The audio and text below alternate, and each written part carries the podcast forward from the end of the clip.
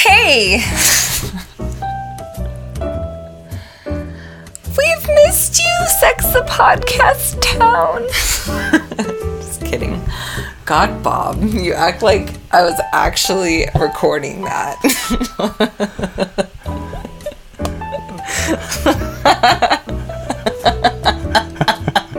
Your face, you're wincing. I just don't know what to do. Oh, is that your nervous face? Yeah.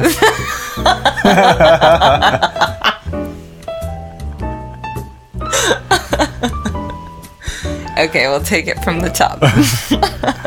Okay. Welcome to Sex the Podcast, episode number 12. Oh my God, we have 12 episodes. We have 12 episodes. Where we talk to people about sex and we record it. And this one is really good. It's the open relationship episode. As in the only one you'll ever need to listen to. As in, it's really good. As in, yes, and it's the only one we have so far on open relationships. As in, we talked to Morgan West and Peter Rubin. And had a really incredible conversation with them. Yeah, so to tell you a little bit more about them, Morgan West is a flaming cocktail of joy, nurturing, and power. She's really adept in the realm of open relationships. And her and Peter Rubin are in a committed life partnership. And they are designing their open relationship together, as well as coaching other people around it. Morgan is a midwife, and she's also finishing up her coaching certification from OneTaste.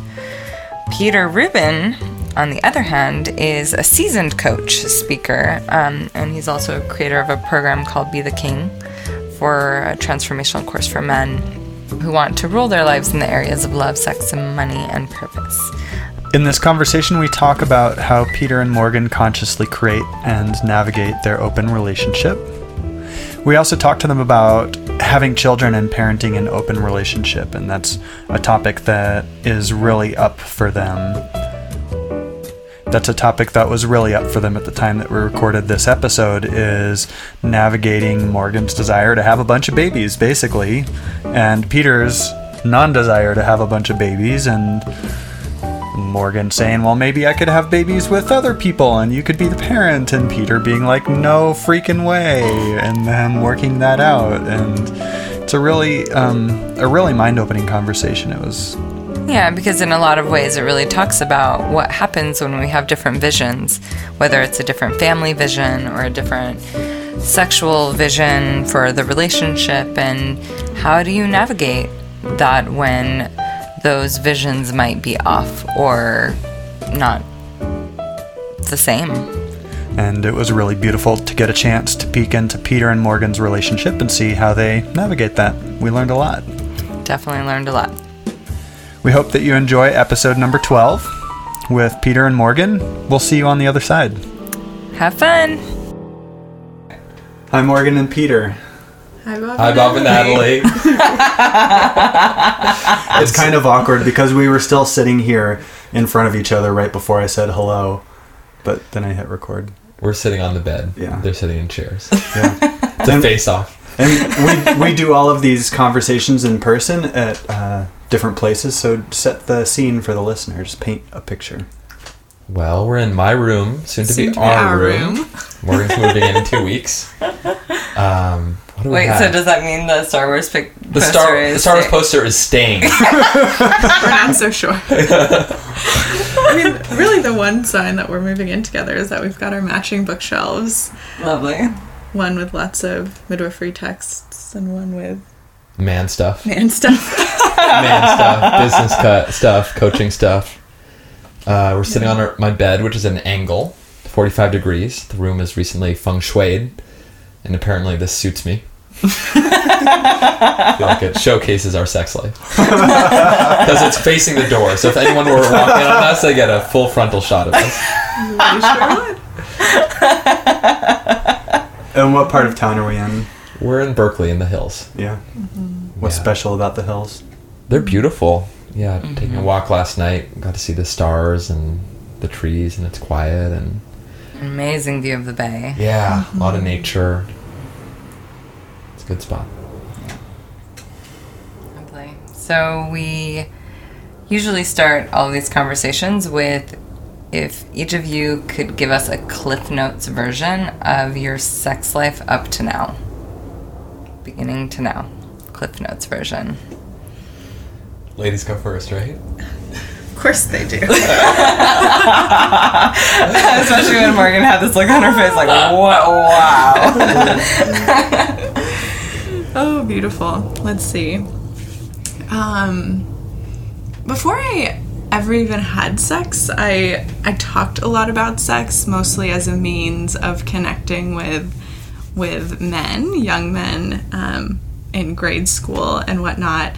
And it was always something I felt like I had a one-up on other girls, because I would talk about sex and I would talk about things that other girls wouldn't be comfortable talking about. And it was almost like a dirty little secret. What would you talk about? Yeah, what would we talk about?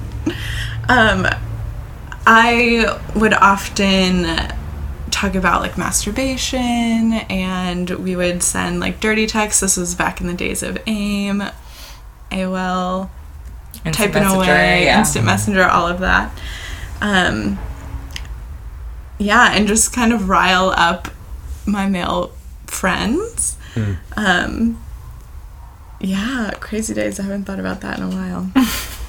And then when it came time for me to actually have sex, I felt, this is in high school, I actually felt really closed off and a little bit self-conscious. The guy that I had sex with knew more, had been more sexually active than I had, and I just took like this backseat as if he were doing something to me and I was only there as the receiver.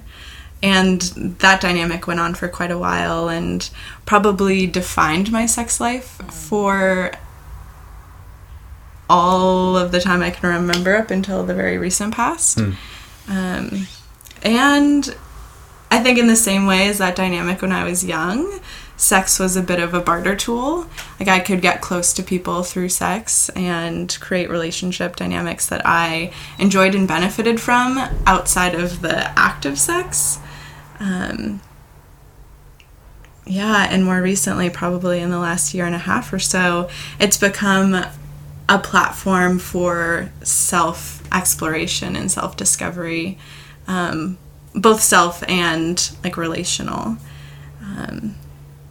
And I would say in the past year I've been having the best sex of my life. I often call it, I think the word that I used once was portal. Like, we move through portals in our sex, both physically, like my body feels different afterwards, and emotionally and mentally. We just travel different universes, and it's really incredible. And we have a lot of it. Peter and I have a lot of sex, and our relationship is not monogamous, so I have sex with other partners as well, and they are fully informed that I have a life partner. I'm a committed life partner, and they're happy to be in that dynamic with me and respectful of our boundaries as partners. It's an alive sex life. Ooh. Thanks. Thank you for that Cliff Notes version. I don't know how Cliff Notes it was. No, it was perfect. I mean, how many years was that? Are we talking, what's the span, just to give context? 10 years. Okay, yeah, that was a Cliff Notes version of 10 years of sex. Great. Peter? My version. I think I'll start my story in 7th grade. I moved to a new middle school, and I heard rumors that hand jobs were happening.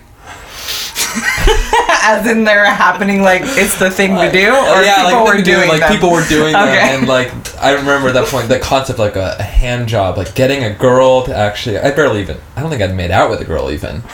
So that totally overwhelmed me. That sent me straight into playing magic cards. Why? I just didn't know what to make it. It was a new school. The women were taller than me, right? Because I hadn't had my growth spurt, and they had breasts. And everyone was talking about hand jobs, and some guys were apparently getting them. And I had no idea how to get them or what to say. You felt kind of outside of that world. Huge big loser. I mean, you know, so much shame and so much just, you know, I wasn't ready for it. Okay. Yeah, so I hung out with the boys and played magic cards and was pining away after women, and I had this slogan, short is sexy, because I was trying to like market myself as best I could. I was a sweet kid and the girls loved me, right? But not like that. And yeah, very painful for me through early high school. I had a crush on this one girl in particular, and she had boyfriend after boyfriend after boyfriend who wasn't me. And finally, junior year of high school, we were in her hot tub, and she was about to break up with one of her boyfriends, and she said, we were talking about sex, you know, her parents were gone for the day, and I said, you know, I'm still a virgin, I'd love to know what sex feels like. She says, you know, she's like, okay. And then we end up going up to her bedroom, and she says, you can put it in me, but you can't come. You can just feel what it feels like. And I was like, oh my God, this is amazing. And then 2 weeks later, she was my girlfriend.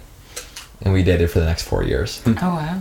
So I went from, you know, tortured to having a lot of sex and pretty kinky sex. She was a bad girl. So that was my, like, very abrupt entry into the world of sex. And let's see, went from there to college, living in a fraternity, and hooking up with people, but not feeling a lot of heart in it. Like, some part of me was missing, and I didn't hurt anyone badly, but I definitely got some feedback. Like, women were disappointed by me, and they're like, you know, there's more to you than that, right, Peter? What are you doing? Had a few relationships with, you know, some healthy, some with women who were unavailable for one reason or another. They were got out of a long-term relationship. Another woman was gay, but we dated anyway. I mean, complex situations. And finally I'm like, okay, after like 3 complex relationships in a row, I'm like, what is it about me that I have to, and that I need to look at inside myself? And that was around 2010 when I started doing actually like personal growth work around sex. That's when I heard about OneTaste and oming, and I was so scared, but I did these workshops anyway, and that's what started growing me up. And I was able to get, you know, honest feedback from women who were willing to do that, and said, like, you're arrogant, we can't feel you, you're in your head, like, you know. And no one ever gave me that feedback. I thought I was awesome. And that's what do you mean arrogant? Right, like arrogant. You're like, it's called confident, right? Right? I'm like, yeah, I'm not having any sex, but, you know, nothing wrong with me. But I, you know, more and more I was willing to receive that, and learned about this idea. Like, to me, it was an idea of being in your body.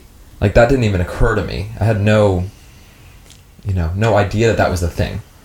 And then over time, learned to drop in and feel my breath and feel my body and feel, you know, my cock and my heart, and feel those two connected. And since then, my sex has just been getting better and better and more me, and not through learning tricks, or I haven't done tantra, or, you know, our sex life consists of like 3, maybe 4 positions max.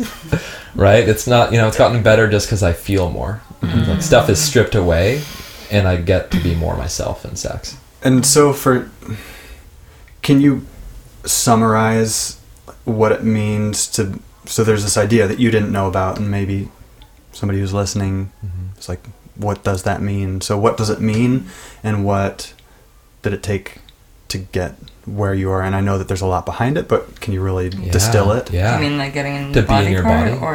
Yeah. What is it like to be in your body, and what allowed you to get in your body? Actually, I'd love to hear that answer from both of you. Yeah. Because I know women have such a different relationship with the body part, right? Very true. Yeah. I think it is a paradox, right? Because to think about the idea of being in your body is actually not going to get you there.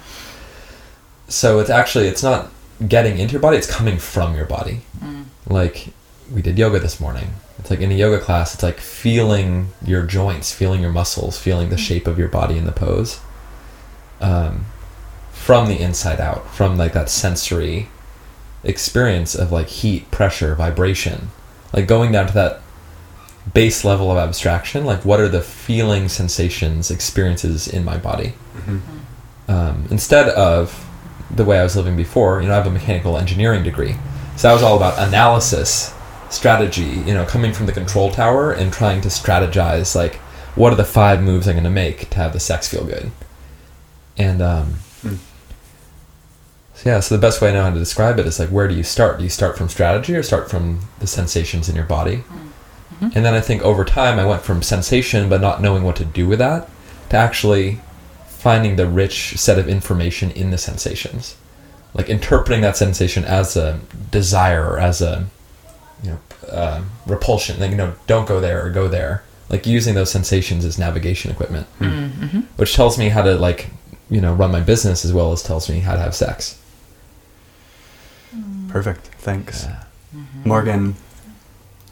Yeah. What's your relationship to embodiment versus being in your head? I think Peter started to touch on, kind of the idea of identifying the sensation at that base level. And then for me, recognizing that all sensation is, we decide what that sensation means to us.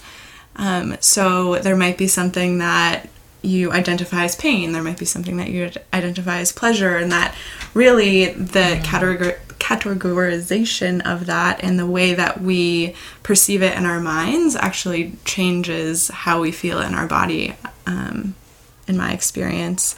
And for me, the process of embodying my sex and really feeling all that there was to feel started at letting go of a goal.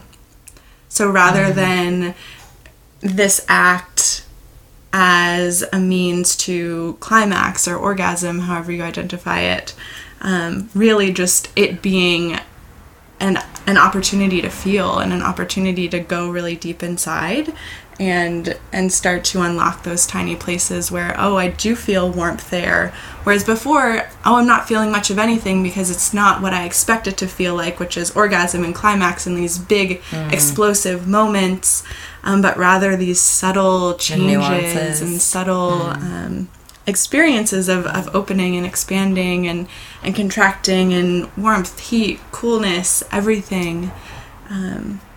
So for me, it really started at realizing that we didn't have to get anywhere and asking myself in each moment, like, what can I feel here? What's interesting about this moment? What's different about this moment? Rather than, oh, I expect it to feel this way. And because it's not meeting that expectation, I must not be feeling anything or it's not good. And sometimes I assume there are moments where something is kind of uncomfortable, right? Certainly. Yeah, things can be uncomfortable, and those are the opportunities where you can identify that as something that you want to change and do something about it, verbalize it, or otherwise change how you are entering into that situation, whether it's something that you're holding on to and not willing to let go. Yeah. I once wrote this blog post because I work with pregnant women going through labor and giving birth, and I had a mirrored experience in a session of orgasmic meditation where you really are just laying as a strokey, as a person who is receiving in that dynamic. You're sitting there with just feeling as your primary goal, and I was realizing that just as in labor, when women are holding back and not allowing themselves to feel the bigness of the sensation, I had been doing the same thing in this practice where really all I had to do was lay back and let these things rush over me.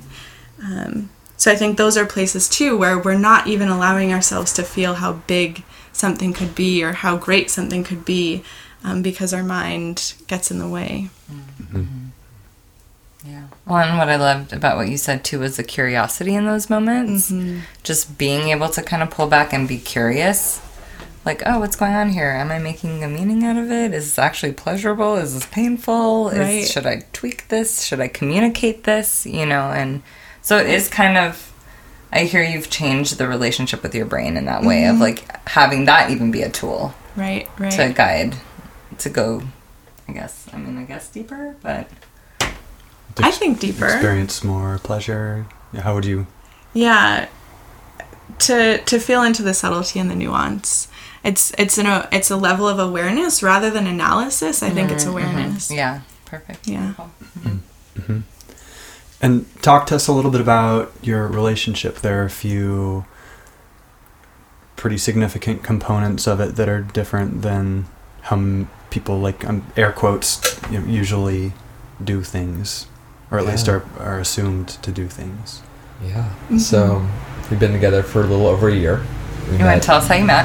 I love that story. We met an ecstatic dance on the dance floor. Oh, yeah. I caught her eye as magnetized towards her. She didn't even notice me. That's a pattern, though. And, just so drawn to her and the way she moved her body and the way she was in her body, like we just talked about. Mm-hmm. And I'm someone who trusts that. Like, dance is a great place for me to meet people because I get to just feel without knowing who they are and having all sorts of story about them. I'm just like, yeah, this woman. So we danced and we started hanging out and we started dating, and I said something like if, you know, we've been dating for a couple months. I'm like, yeah, it's starting to feel like you're my girlfriend. And she was like, what did he say? Something like, I have no desire for a boyfriend. Or like, I don't know why. Like, that sounds like it's putting me in a box. I don't want that. I'm like, okay. So, but I said, like, it feels really good for me when you're my girlfriend. So I said, you're just going to be my girlfriend, but I don't have to be your boyfriend. Mm. So that's how it was for a little while. Uh-huh. Yeah. And then this past New Year's, we went on a 5-day retreat, really, you know, intense personal growth retreat. And then towards the end of it, we were both sitting there and I said, you know, I want to be your life partner. Like, I want to be your partner for life. And Morgan said, yeah, I have the same feeling. Like, in that moment, it just came out, like, bubbled up from this deep place. Mm-hmm. And neither of us were, like, calling in the one or even looking for such a thing. And we just recognized that there was something really deep and powerful about that. Mm-hmm. So we made that commitment to life partnership. And, yeah, that's been huge. It's like marriage to us. I guess you don't really like the word marriage. I'm fine with the word marriage. Yeah. It's totally fine.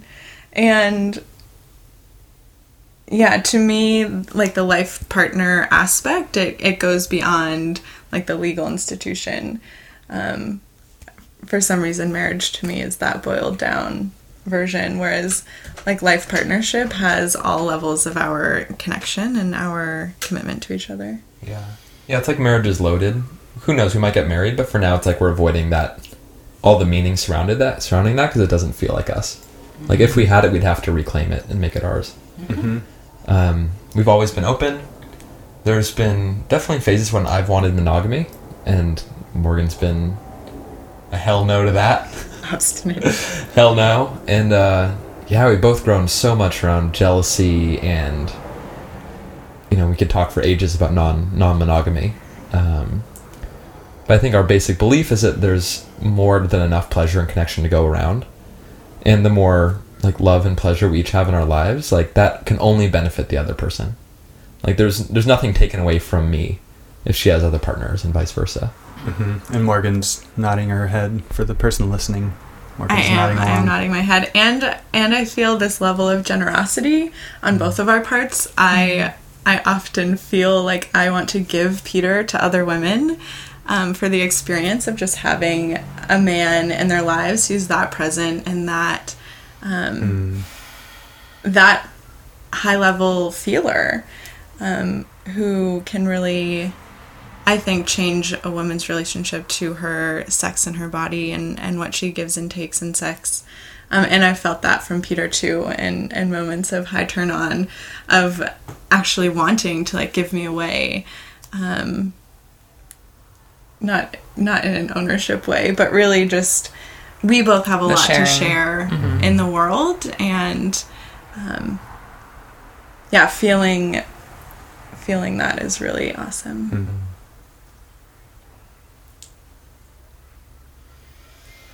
I can relate this, Natalie, just because I think I can tune into that part, mm-hmm. Morgan, because I think there have definitely been times where I've kind of felt that with Bob, too, of just imagining, wow, what would a woman's experience be like if they got to feel this? Yeah. if they got to be with someone that's so, because I consider Bob a very intuitive lover and very much a conscious, like a giver, and just really embodies masculinity in a way that I've never experienced before. Mm. So yeah, what would that be like for other women to have that experience? It would never be the same. Yeah, yeah. I agree. Yeah. Mm. And what drew you each to non-monogamy?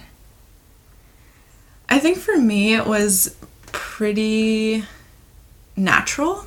Even in monogamous relationships that I had been in the past, there was this a way that I related to men that was really threatening to my partner, and I could never identify that. Oh, I have this part of me that's very sexual, and that energy source is quite open, and I share it widely. Mm-hmm. And for me, I never associated it with a story or a meaning. I would just say, this is how I relate. I'm touchy and cuddly and loving and affectionate, and I can still be committed to you, but this is how I am in the world. And as I moved into circles of people who were more approving of that type of being and who had structures like polyamory or open relationship or however you call it, that could help me understand and I guess use that in a way that felt better for the receiver and for me as a giver. You mean to be able to communicate that? Yeah, to communicate it, and then also have an understanding, like, oh, it's actually this way, that maybe even my committed partnerships, like, that doesn't restrain this energy source that I can share in the world, and I can communicate around that itself in a way that makes it accessible, that makes it feel good. Yeah. Yeah. See, for me, I started playing with it when I started living in community with other people who were doing it. That's the first time I'm like, oh, this is a way, you know, this is a way of relating. Mm. And I think I'm drawn to women who are fiery, free spirits. You know, I have a weird relationship with open because I wasn't actively seeking it. And I don't have a lot of identity around being polyamorous or being open. Like, for me, it's not so much like the lifestyle that I was seeking, so much as that the women I was attracted to were really slutty. And, you know, I say that in, like, not in a derogatory way at all. Like, I think it's awesome when women are free and share their sex. Mm-hmm. So all of a sudden I, like, stumbled into these relationships that were open, and it totally kicked my ass, right? And I was insecure, and I was jealous, and I was needy, and it, because I'm a personal growth junkie, I'm like, wow, I'm actually learning so much about me and how to love, you know, in challenging circumstances. So it's always been an ambivalence for me. It's always been this, like, love-hate of, like, you know, falling into it and being like, yeah, this is so hot, this is so spicy, I'm learning so much, and it's painful at the same time. So it's been that journey, you know, same with Morgan. I've had moments of wanting it to be monogamous, but it's, but I have the skill. Like, I have this communication skill and the, you know, emotional, I can work the emotional jungle gym in a way that it actually can work for me, and I can have the benefits of a really hot sex life, because it does spice up our sex life a lot, and find the lessons in it. And they're, you know, mostly it's when you've been out of town, or, you know, I haven't taken full advantage of our open relationship. I've been with a handful of women. But just the way I'm wired, it feels like when I'm having hot sex regularly with you know, with one woman, I don't really have eyes for other people. So it's yeah, it's very fluid, and we have phases too. We'll have sort of monogamous phases, and then we'll have our, you know, more expansive open phases. Mm-hmm. Mm-hmm. Yeah, I'm so curious around the times when those don't match up, right? Because I think one would hope that those two match up. Like, we're both kind of in a similar closed phase, and we're both in a similar expansive phase, but, like, what have you found, or have you found the times that they're not matching, and what do you do with that? It's agonizing. Never. Yeah, never. That's do we ever match? I feel like we're Yeah, we often don't match. I think it's one of our patterns is like, you know, Morgan will initiate the expansion, or, you know, something will come through her and she's like, you know, having sex with other dudes, and I'm like, oh no, like, don't wake me up, I'm in this. It's like, wake me up from a really sweet, you know, a sweet cozy nap, right? I'm like, oh god, and it's like, you know, I'm all prickly and I'm like grumpy, and then I'll get with the program. You know, and there's a way in which, like, again, it's the love-hate where I'm like, oh, this is painful, and also it does like wake me up. Like, it energizes me. It yeah, these cycles, I mean, they're good. When I get with a cycle, it's definitely better for me. Mm-hmm. It's the resistance to it that's the painful part. Mm-hmm. That's a practice. Yeah. And when you do get with it, do you notice that spilling over into other areas of your life too? Absolutely. Yeah. It's actually happening right now. We're just going on to... The rocket ship is about to take off. Right? And I can feel it happening, and Morgan's like... You know, the other day you were like... I think I'm going on an expansive phase, and I'm making smoothies in the blender. I'm like, oh, here we go. And I think I don't think I'm fooling myself when I say, like, I'm getting better at it, like, less resistance, more able to just surrender to that ride. Because for me, like, this relationship is turning me into the man I want to be. In that I want to be a man who is devoted and surrendered. And devoted not in, like, an I'm a doormat sort of way, but in, like, anything that comes at me in my relationship or business or in community, like, I can take that and digest it and, like, put it back out, you know, as love. Mm-hmm. Yeah. So that's what I signed on for life. Mm-hmm. Morgan, what's your take on the times of off energies or not matching energies? And yeah. What's my take on it? It's a place where I want to learn to have more compassion, actually. I see myself, there aren't many boundaries when I feel expansive. Like, it just goes and goes and goes, and the way that I communicate around it isn't always precise and delicate as it may need to be in a certain moment, or compassionate. And I'm not apologetic. And those are places that I'm actually fine with, and I realize that there are moments when, like, slowing down and actually feeling what there is in our dynamic is really important. That I can still be free and strong and confident, unapologetic, and be sensitive to what is happening in our relationship, and not caretaking. That's one of the patterns that I actively am trying to break, like caretaking in relationships outside of my primary relationship and in this one. I'm like, I don't have to show up for somebody as their protector necessarily, unless we're playing that way. Mm-hmm. But that I can allow another person to have their experience and be sensitive to what's happening between us, like that third element. Yeah. And you sell yourself short. You're good at that. Like, you know, I've been doing this open thing for a while, and the reason this relationship works is because you are so unapologetic and so loving and nurturing at the same time. Mm. You know, when Morgan had sex with someone the other night, it's like, I was angry, I cried, my little boy was sad, I got to cry. You know, I was vengeful. I got to go through all this, and we've reached a point where, like, we can play there. Like, it's not repressing all those feelings. Like, oh, I'm not jealous. Like, that kills open relationship. Mm-hmm. Right? It's like being fully honest that there are feelings that come up. And... yeah, I'm playing with them. And playing with them. Yeah. Like, our favorite thing is reclaiming sex, where I get to reclaim her. Mm-hmm. We're using that a lot, and it's amazing. It's an amazing... tool, an amazing game. And the other one that came up recently was the idea of, like, fleshing it all through your cock, and I'll just sit there and, like, suck his cock as he pours out all of his anger and frustration and turns into something else. It's pretty hot. Mom, I hope you're not listening to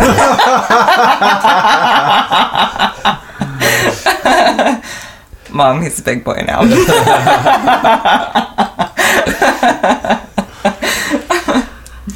And if you're willing to go into it, I'm curious to hear it, because I know you both. Well, I know Peter personally, and there's this. To me, from the outside, it seems like almost an extension of the open relationship piece is this piece around having children, and I know it's a conversation that's been going on between you two. I'm not even sure exactly where you're at right now, but yeah, it's definitely alive and in process.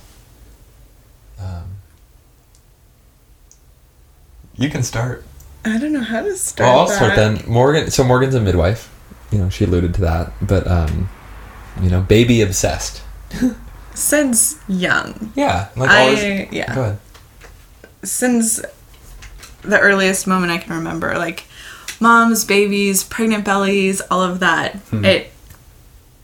It from a very young age, like, woke something up inside of me, like a true passion and calling.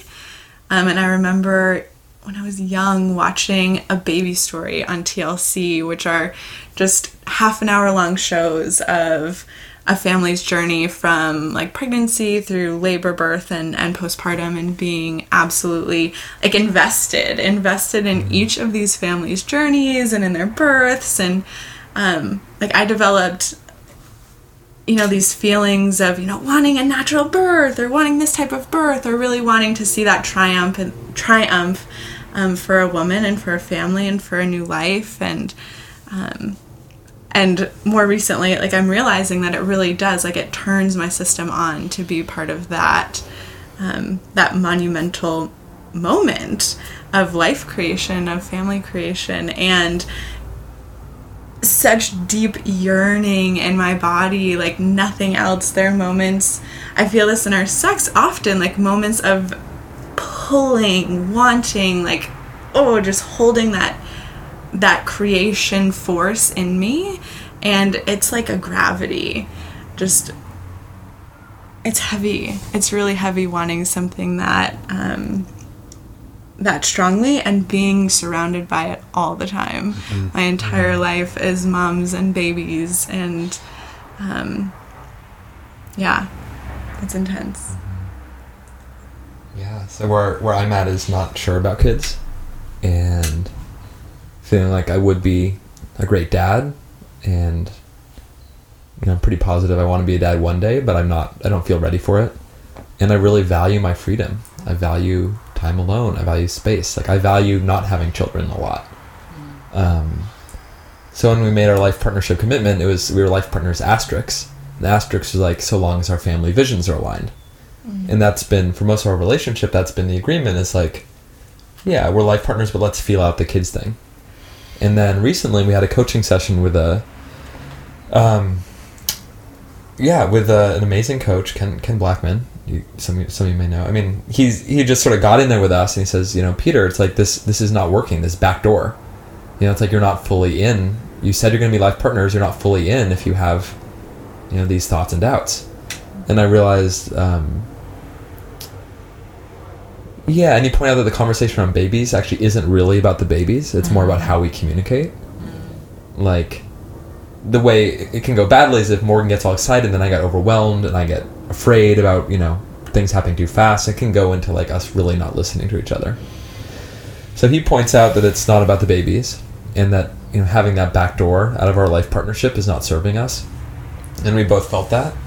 And since then, it's been... you know, the experience has been full commitment. Like, we're together for life no matter what, and the rest will work itself out. And that's been hugely powerful. Yeah, so where I'm at now is, like, feeling how much Morgan wants babies. Like, every day she'll see babies and, you know, coo, and, you know, I feel the strength of her desire, and also I'm really needing space to feel my own desire. Like, the last thing I want is to have babies because she wants them. Like, I want it to come from me. And right now I'm struggling, like, how do I, you know, in being together, like, how do I create space for myself to come towards it? And it might not happen as quickly as she wants. You know, I trust I'll want babies at some point. But, yeah, it's challenging. Like, that's definitely the most challenging part of our connection right now. More so than the open relationship. Oh, open relationship's easy compared to this. Uh-huh. Yeah, walk in the park. Uh-huh.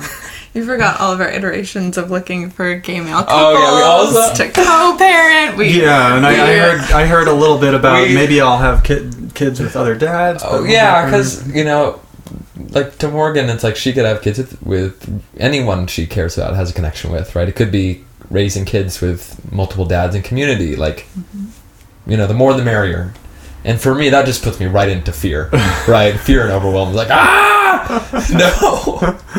But we went so far as to like post a Craigslist ad looking for a gay male couple, because I'm like, you know, it's too triggering for me for you to have kids with another straight male who I'm in competition with. You know, when I have, it's not like I have no desire for kids either. It's like that'd be awful. So we tried to figure out. It's like, okay, gay male couple, hopefully financially secure. They could be like our sugar daddies. By the way, if any of you are listening and want to be our sugar daddies, look us up. Yeah, find us. And then we actually went so far as to like, did we post it on Craigslist? I think we did. We didn't get any response. We made a video, and we made our own Gmail account for Unconventional Family. Happy Unconventional Family at gmail.com. Oh my gosh, I remember you sending that to me, and I thought it was a joke. I had no idea that was real. That's kind of great. No, actually. It's real. It's real. And you know, we haven't. That idea sort of lost steam, but I think what's true about it is like we're actually willing to go there and actually design something that feels that we don't know any models of that. I'm sure it exists, but we're willing to like go down to the like brass tacks, like what are the needs, and come up with like with solutions that are very unusual.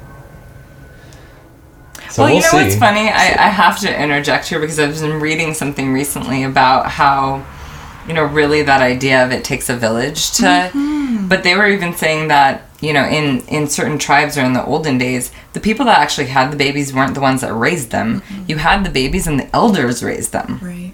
Because a lot of times when our bodies are made to have babies, we're still kind of babies, right? We're still learning how to be adults and take care of ourselves. So you had babies and the elders raised them.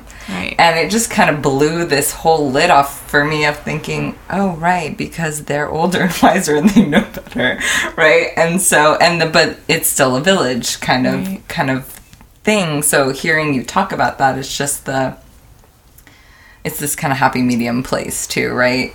Well, that's a beautiful part for me about community, and one of my like biggest motivations to live in community is really to have that foundation from which to build family, because certainly in all of my experience watching babes come into this world, like the ones who are born into big networks of friends and family are so much better supported. Like the parents are happier, the babies, their experience is wider and greater and more diverse, and really some of my poly families are the ones who in my opinion have got it down. Like, oh, you didn't sleep last night because the baby was up, let me pass you off to so and so, and you'll cuddle and sleep for the rest of the night. Like I don't know, that's the expansive family vision for me is one of a lot of support and nurturing and power. A lot of power in it. Yeah, and I'm bought into the community piece. Like, I also want to raise kids in community, but not necessarily community of your other sexual partners. That to me is a different level. Oh, sure. Got it. Yeah. Thank you for sharing so honestly about how you both are feeling around this, right? It's just, I think it's good for me to even hear that too. Just again, the different models. Yeah. Because I used to kind of joke about that with my gay friend and his partner around. They're like, Natalie, just like have our baby, and then the three of us will raise it. You'll get to be like the auntie. Because I was always in this place of I don't want to be a mom, but it kind of sounds cool to be the auntie for my baby that this gay couple who I love more than life is raising. You know. Right. And so it is just this beautiful bridge, I think, of what's possible and really having that be a reality. Right? Yeah. I'm so sweaty right now, by the way. It's a little bit warm in here, too. It's not just... Or is it nerves? Can you both tell us about what you do professionally and how people can be in touch with you if they would like to do that? Sure. I'm a coach. I've been a professional coach for the last 5 years, and I work with men specifically. So I have a course called Be the King, and it's a local Bay Area course for men on love, sex, money, and purpose. And you could learn more at thekingcourse.com. Awesome. I most recently have delved into the world of coaching myself, and I'm specializing in sex and relationship and sexuality. I put on events called Pussy Portrait Nights, where women can become more intimately aware and in partnership with their own bodies and their pussies, which I've been loving, and starting to build a clientele of folks who want more freedom in their relationship, who want to explore what's possible there. And I'm at morganjwest.com. And then I'm a midwife, of course, mm-hmm. and finishing up, about to be licensed at the end of the year. Wow. And yeah, work with lots of amazing families, bringing new life into the world. So. And we do couples coaching as well, especially for couples who are opening up. Mm-hmm. We will be your double trouble tag team. We will love you, challenge you, everything you need. Yeah. Yeah. Beautiful. How would you describe sex? I want to hear this from both of you. How would you describe what it is like to have sex to somebody who's never had it before? Awesome. It's like, what is it like? The image that came to mind is eating cotton candy. It's the experience of something that's like so visually appealing and just like big and fluffy, and you put it in your mouth and the whole thing like melts and liquefies and sort of like goes down into your system and leaves your mouth all sticky and sweet. It's amazing. It's funny. The visual of mine was also warm, sticky, and sweet, but in a totally different way of, like, lava. Like, that warm and encompassing, like, embrace of something that's liquid, solid, something in between, but, like, warm to the core. And I think sex is just it's a place that you can't get to alone. I think that's something that I've been realizing more and more lately. Like, we can bring ourselves to a point of sexual pleasure and, like, what's possible in connection, especially in sex, is just so out of this world. Yeah. I love that. And my question is, what is your favorite thing about having sex with the other? Mm-hmm. Yeah. Mm-hmm. My favorite thing about having sex with Peter, it never has to look a certain way. Like, I once, I forget, we were joking about like making a porn video or something because we have such great sex and like showing people that we have such great sex, and I was like, but it wouldn't be very interesting. Like, our baseline sex is slow, it's deep, and the movements are almost micro movements. Like, there are places where we only have to like shift tiny amounts, and from the outside it might not look like we're moving at all, but it's so deep and electric.